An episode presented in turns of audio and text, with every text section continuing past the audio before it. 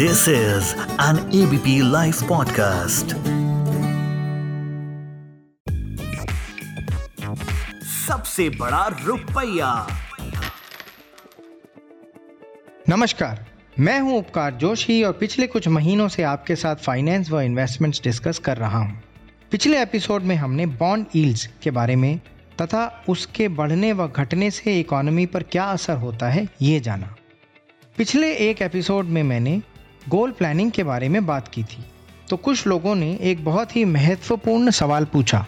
सवाल ये था कि अगर नेक्स्ट ईयर हमें एक एसयूवी गाड़ी खरीदनी है तो उसकी प्लानिंग कैसे करें? सवाल बहुत ही क्लियर और पॉइंटेड है।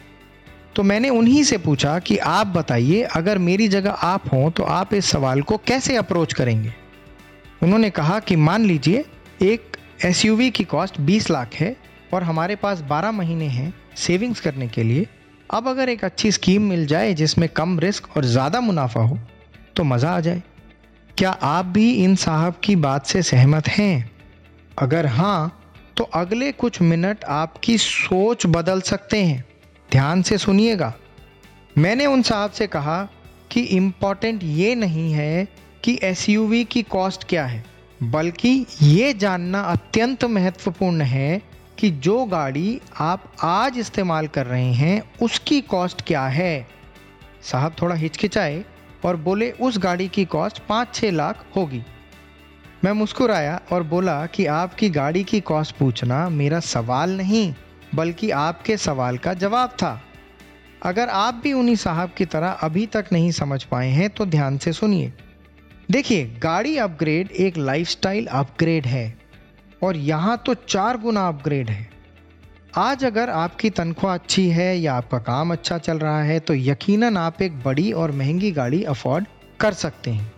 मगर मैं आपका ध्यान कुछ बिंदुओं पर केंद्रित करना चाहूँगा। पहला, गाड़ी एक डेप्रिसिएटिंग एसेट है, जिसकी मार्केट वैल्यू हर साल कम होती जाएगी। दूसरा, पाँच, सात या दस साल में आप फिर गाड़ी बदलेंगे। क्या आप उस समय सेम गाड़ी जिसकी खुद की कॉस्ट तब तक काफ़ी बढ़ चुकी होगी, या उससे महँगी गाड़ी ले पाएँगे?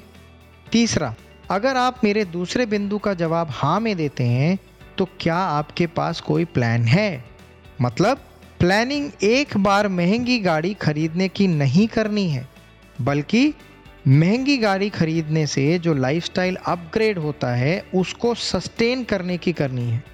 यानी आपको दो गोल्स के लिए सेविंग्स करनी है। पहला, वो गोल जो कि गाड़ी की रिप्लेसमेंट डेट आने तक, यानी जब आप नई गाड़ी खरीदना चाहते हैं, तब तक रिप्लेसमेंट अमाउंट या अपग्रेडेड रिप्लेसमेंट अमाउंट इकट्ठा कर ले। दूसरा, वो गोल जो आपको कार की रनिंग कॉस्ट यानी पेट्रोल मेंटेनेंस ड्राइवर सैलरी इत्यादि हर महीने दे सके। चलते चलते एक और बात अगर किसी इन्वेस्टमेंट पे रिटर्न नॉर्मल से ज़्यादा आ रहे हैं तो यकीन मानिए उसमें रिस्क भी उतना ही ज़्यादा होगा। इसलिए किसी के बहकावे में ना आए, अपनी फाइनेंशियल नीड्स को अच्छे से पहचानें, ठीक से प्लान करें इन्वेस्ट करें और आनंद में रहें। आशा करता हूँ कि आज के कॉन्सेप्ट्स आपको ठीक से समझ में आ गए होंगे। अगले एपिसोड में इसी तरह की कुछ ज्ञानवर्धक बातें करेंगे। तब तक के लिए आप सभी को उपकार जोशी का प्यार भरा नमस्कार। सबसे बड़ा रुपया।